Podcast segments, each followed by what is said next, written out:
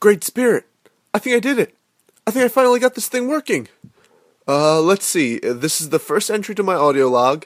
The year is 58 AF, and the date is September the 13th. I am extremely excited because I finally got this recorder to work.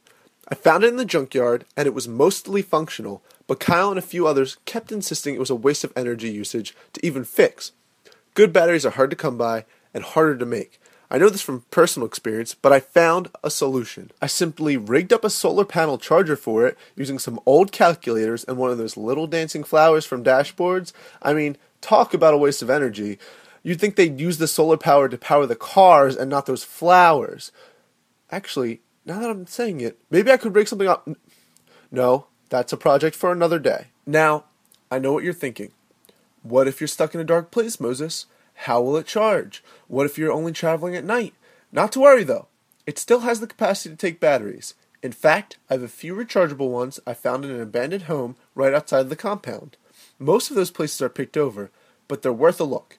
I got lucky on one of my last trips. I even rigged up the charger to be solar powered, but I can plug it in to charge too, although I won't always be in a compound or around one to do so, so I won't always have the opportunity to charge them like that. But I believe I can scrounge up some spare batteries for extreme situations. I usually save them for experiments and the like, but I'll put some aside for this.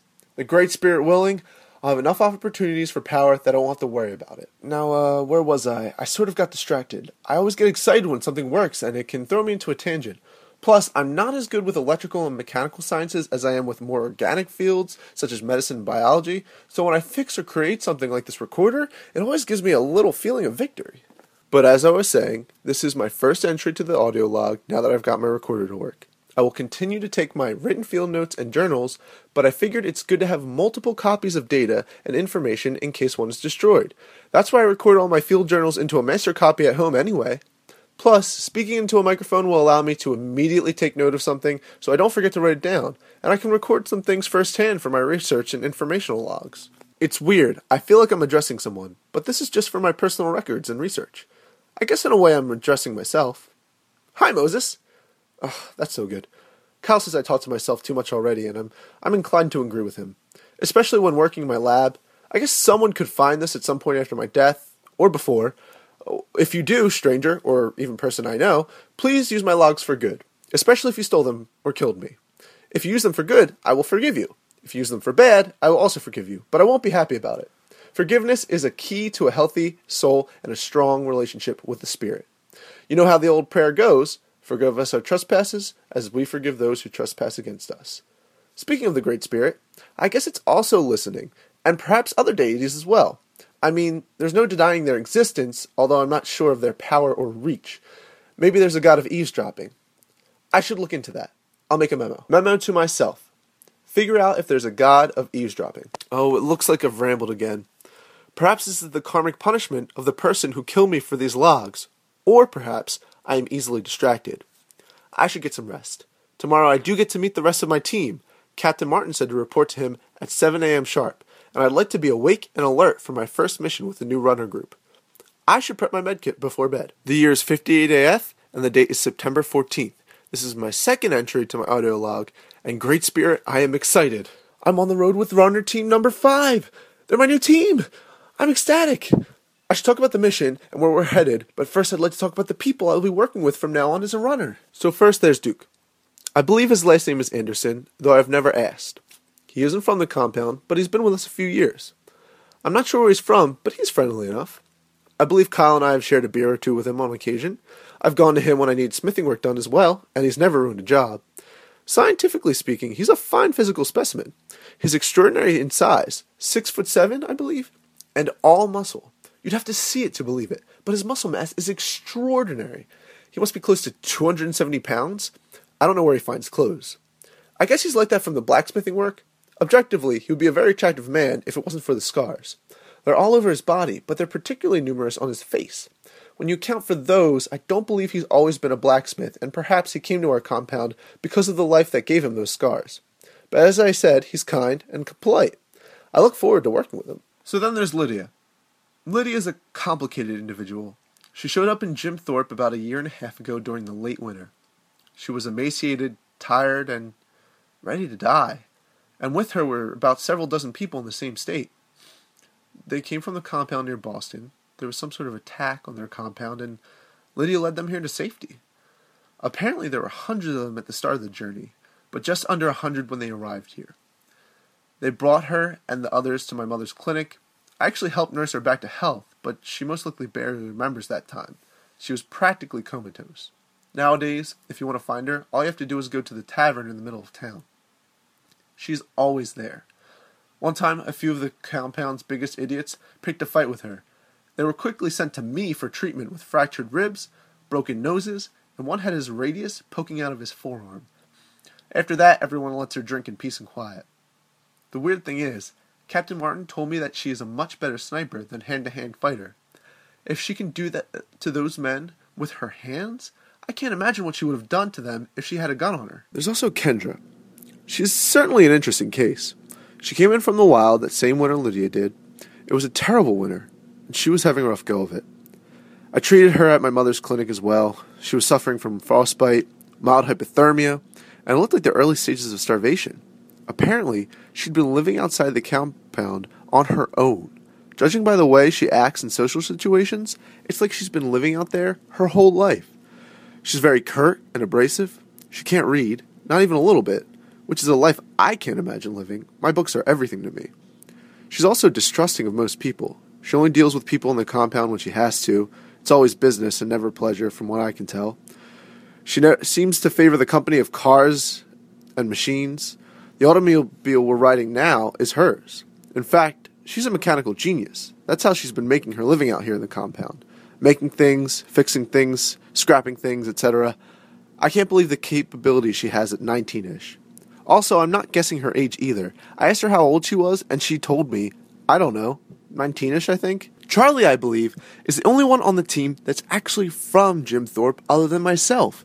I mean, technically, she was born right outside the compound while her parents were traveling to it, but they were runners from the compound. And they were actually on their way back home from a mission when she was born. A few years later, after Charlie's birth, though, they never came back from another mission. Her parents have been MIA and they're assumed dead. It's pretty sad. But from what I understand, Charlie was fa- fairly young. Maybe four years old? I'm not sure. I was probably nine or ten at the time, so I don't really remember very well. I do know that Charlie's parents weren't originally from the compound, so they didn't have any family to give her to. She grew up in the compound's orphanage after that. She's a very kind young lady. I've treated her a couple times.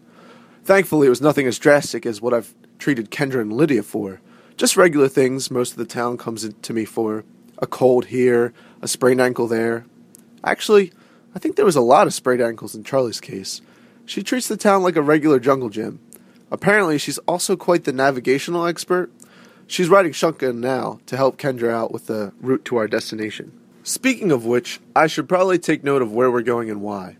We're headed to a part of the Appalachian Trail that, according to Charlie's reckoning, is near the border of Pennsylvania and New York State. By foot, the journey would probably take a week. By mount, a couple days. But luckily, we've got Kendra's vehicle, so it'll just be several hours.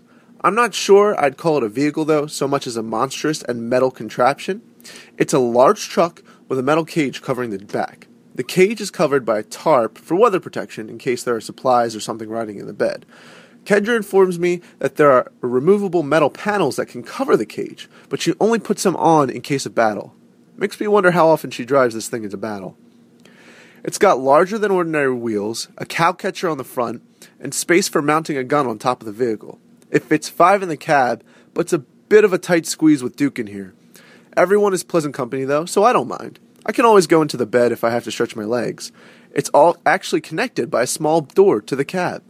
I'm impressed that Kendra built the whole thing by herself with just random parts and the frame of an old Silverado she found. It's taken her a long time, probably the whole time she's been in the compound. She calls it the Thunderbird. It's a good thing we have the Thunderbird too because we'll probably get there just a few hours before dark. It would have been a much longer trip without it. There is some hiking we have to do before we get to our final destination, but I'm sure moving about a bit won't be so bad after sitting for so long. Oh, right, I should probably talk about who we're meeting there and why. Well, there's a group of people who live along the Appalachian Trail called the Forest Rangers. They live in settlements that were once campgrounds and nature reserves. According to the captain, they have a sort of truce with our compound. Apparently, they aren't thrilled about the coal mining we do because it's destructive to the land, but they're willing to turn their heads if we come and aid them with problems and that, that they can't handle. And they'll aid us in times of our need as well. It's sort of a we scratch your back and you scratch our situation. Captain Martin got a message that they needed our help and decided to send a runner team out to meet them and deal with the situation. We're that runner team. Oh, oh gosh, it seems I dozed off. I was rereading The Fellowship of the Ring, and the next thing I knew, it was dark, and I was in a tunnel. All I heard was people screaming and crying out for help, but I couldn't find them. There were things trying to grab at me, and I could see a light at the end of the tunnel, but no matter how quickly I moved towards it, the light just always seemed just as far, right out of reach. I was constantly chasing it, but I couldn't get to it. I woke with a start when Duke sneezed, and I realized I must have been dreaming. According to Kendra and Charlie, we'll arrive at the rendezvous point within an hour. We've come to the rendezvous point. There was a man waiting for us. He calls himself Frank, and he's part of the Forest Rangers. I always thought that the name was sort of a metaphorical thing, because they consider themselves protectors of nature, and they use old campgrounds and park stations for dwellings. But Frank's outfit tells me it isn't completely metaphorical. He wears an actual ranger uniform, accented with some forest camouflage made out of various branches and leaves. He carries a rifle, but he informs me that the majority of rangers use bow and arrows rather than firearms. Due to their living situation, they can only get ammo through trade, so they use it sparingly. I imagine they are fantastic craftsmen if they can construct their own weapons for hunting and protection. Frank brought a small mule as well to tote some supplies we brought from Jim Thorpe back to the camp. The mule is friendly, and I am told his name is Onion because he has an affinity for that very vegetable. Frank explained that we couldn't bring the Thunderbird onto the trail because the area was heavily wooded. Only people and animals could follow the trail to the end. Kendra was not thrilled about leaving it behind, to which the forest ranger stoically responded, well, stay here with it if you'd like, and your friends can come with me. I wouldn't leave the cab after dark, though. After several minutes of serious consideration, Kendra opted to hide the Thunderbird in some underbrush and cover it with a camo tarp just in case. Can't be sure, but I thought I saw her give it a kiss and a gentle stroke before whispering, I'll be back soon, baby. The rest of the team either didn't notice or chose to ignore it. After that, Frank gave us a nod and said, Follow me. The sun will be setting soon, so we need to be moving quickly now. We've been hiking for about an hour now. The hike is long and a bit arduous, but nothing anyone from our compound was is unused to. It's even easier for me since I carry my staff with me. I can use it as a walking stick. Charlie has been asking Frank a million questions about where the trail leads and splits and what significant landmarks are around. Every few minutes, she'll take a little sketchbook out and a compass and make some notes in the book. I believe she's drawing a map. Kendra actually seems very at ease in the woods. After a few minutes on the hike, she stopped griping about her car and became quiet, but not an angry quiet. She seems calm, as if she's at home. Lydia has had her rifle locked and loaded in her hand the entire time. She's constantly looking about her, assessing the area for signs of trouble and danger. She seems suspicious of every noise she hears and every shadow she sees. Duke has said little. He follows along, keeps an eye on the rear, and has been whistling a low tune as we move. I actually believe he's a little nervous of the forests and the growing darkness. Strange that such a large and powerful man would be fearful of the dark. Frank is polite and speaks when spoken to, but other than that, he is unemotive and quiet. He sometimes speaks up to tell us to watch our step when there's an obstacle, but says little else. I've been using the time to meditate and pray quietly to myself as we walk. Nature often makes me feel closer to the Great Spirit. And Onion huffs and heaves as he totes our supplies, and sometimes Frank throws him a little snack. It is a good day. It is twilight now. The hike has been uneventful. Frank says we are about halfway there. I've been noticing a rustling in the trees. It's about a half hour after my last recording. The rustling has grown louder. Small objects have begun to fall out of the trees. Sometimes they nearly hit us. Onion seems uneasy. It's like he knows something's wrong. The sun has almost set, and Frank urges us to move faster and says we are nearly there. He seems worried. This is the first time he's expressed any concern on the whole journey. This makes me. Ow! Something hit me in the head! I think it was a rock. I'm fine, but it hit me pretty hard. Ah! Something hit me in the back. What was that? Spirit, protect us! Stones and branches are falling from the trees. Something is throwing them at us.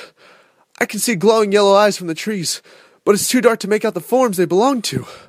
There must be two dozen pairs, and they do not look friendly. Lydia stopped and is pointing her rifles at the trees. I believe she's going to try and kill whatever these creatures are. Oh, she got one. And another, another one fell. She got a third. I, I think, I think she killed them. Maybe it'll cause the rest to turn. Ow, damn it! A rock just hit me in the forehead. I, uh, I think, I think she just pissed them off. Frank is telling us to run. Thank the Great Spirit. We're safe now. Those things that attacked us, Argopelters, is what Frank called them. They're these small primate creatures that are somewhere between a monkey and a raccoon. They use their long arms and tails to fling things at their enemies. They inhabit the more remote areas of the Appalachian Trail. They were thought to be an old folk tale, but they seem to be real. Frank explained that they normally steer clear of people, and that's why many doubted their existence. But apparently they've grown quite aggressive and have been frequently attacking the forest rangers' scouting parties and wayward travelers. It's it's quite fascinating, especially since this is abnormal for their behavior. I should attempt to capture one for further study. I have once again digressed. If anyone other than myself listens to this, I'm sure they'd be interested about our escape. Plus, I could use this as a reference for tactics, and in case I ever study these creatures. As I said, we began to flee from the Argopelters. Lydia tried to shoot behind her, but she was shooting from their hip, so many of her shots were wide. We ran for a while, and the whole time we dodged random debris that was tossed at us. Just as I thought we were about to be overrun by these figures, Several people appeared from the underbrush, dressed in complicated camouflage and armed with bows and arrows. A rain of arrows flew past us, and several of the creatures fell from the trees. Within seconds, there was another set of arrows, and more fell. The Argopelters cried in pain and anger. They had begun to retreat. The forest rangers had saved us. We've made it to the camp. Tribulation was written by Michael Suspaniak and Joshua Gwizdowski. The script was edited by Samantha Paris. The Tribulation logo was designed by Christian Lally. It is based on a tabletop role playing game played by Michael Suspaniak, Samantha Paris, Kelly Doherty, Don Friedrich, Kimmy Hibbs, and Joshua Gwizdowski. The voice of Moses Shepherd is Joshua Gwizdowski. The voice of the credits is Samantha Paris. Please subscribe to our podcast and stay tuned for the next episode of Moses' Adventure, which will be released on July 1st. Thank you for listening.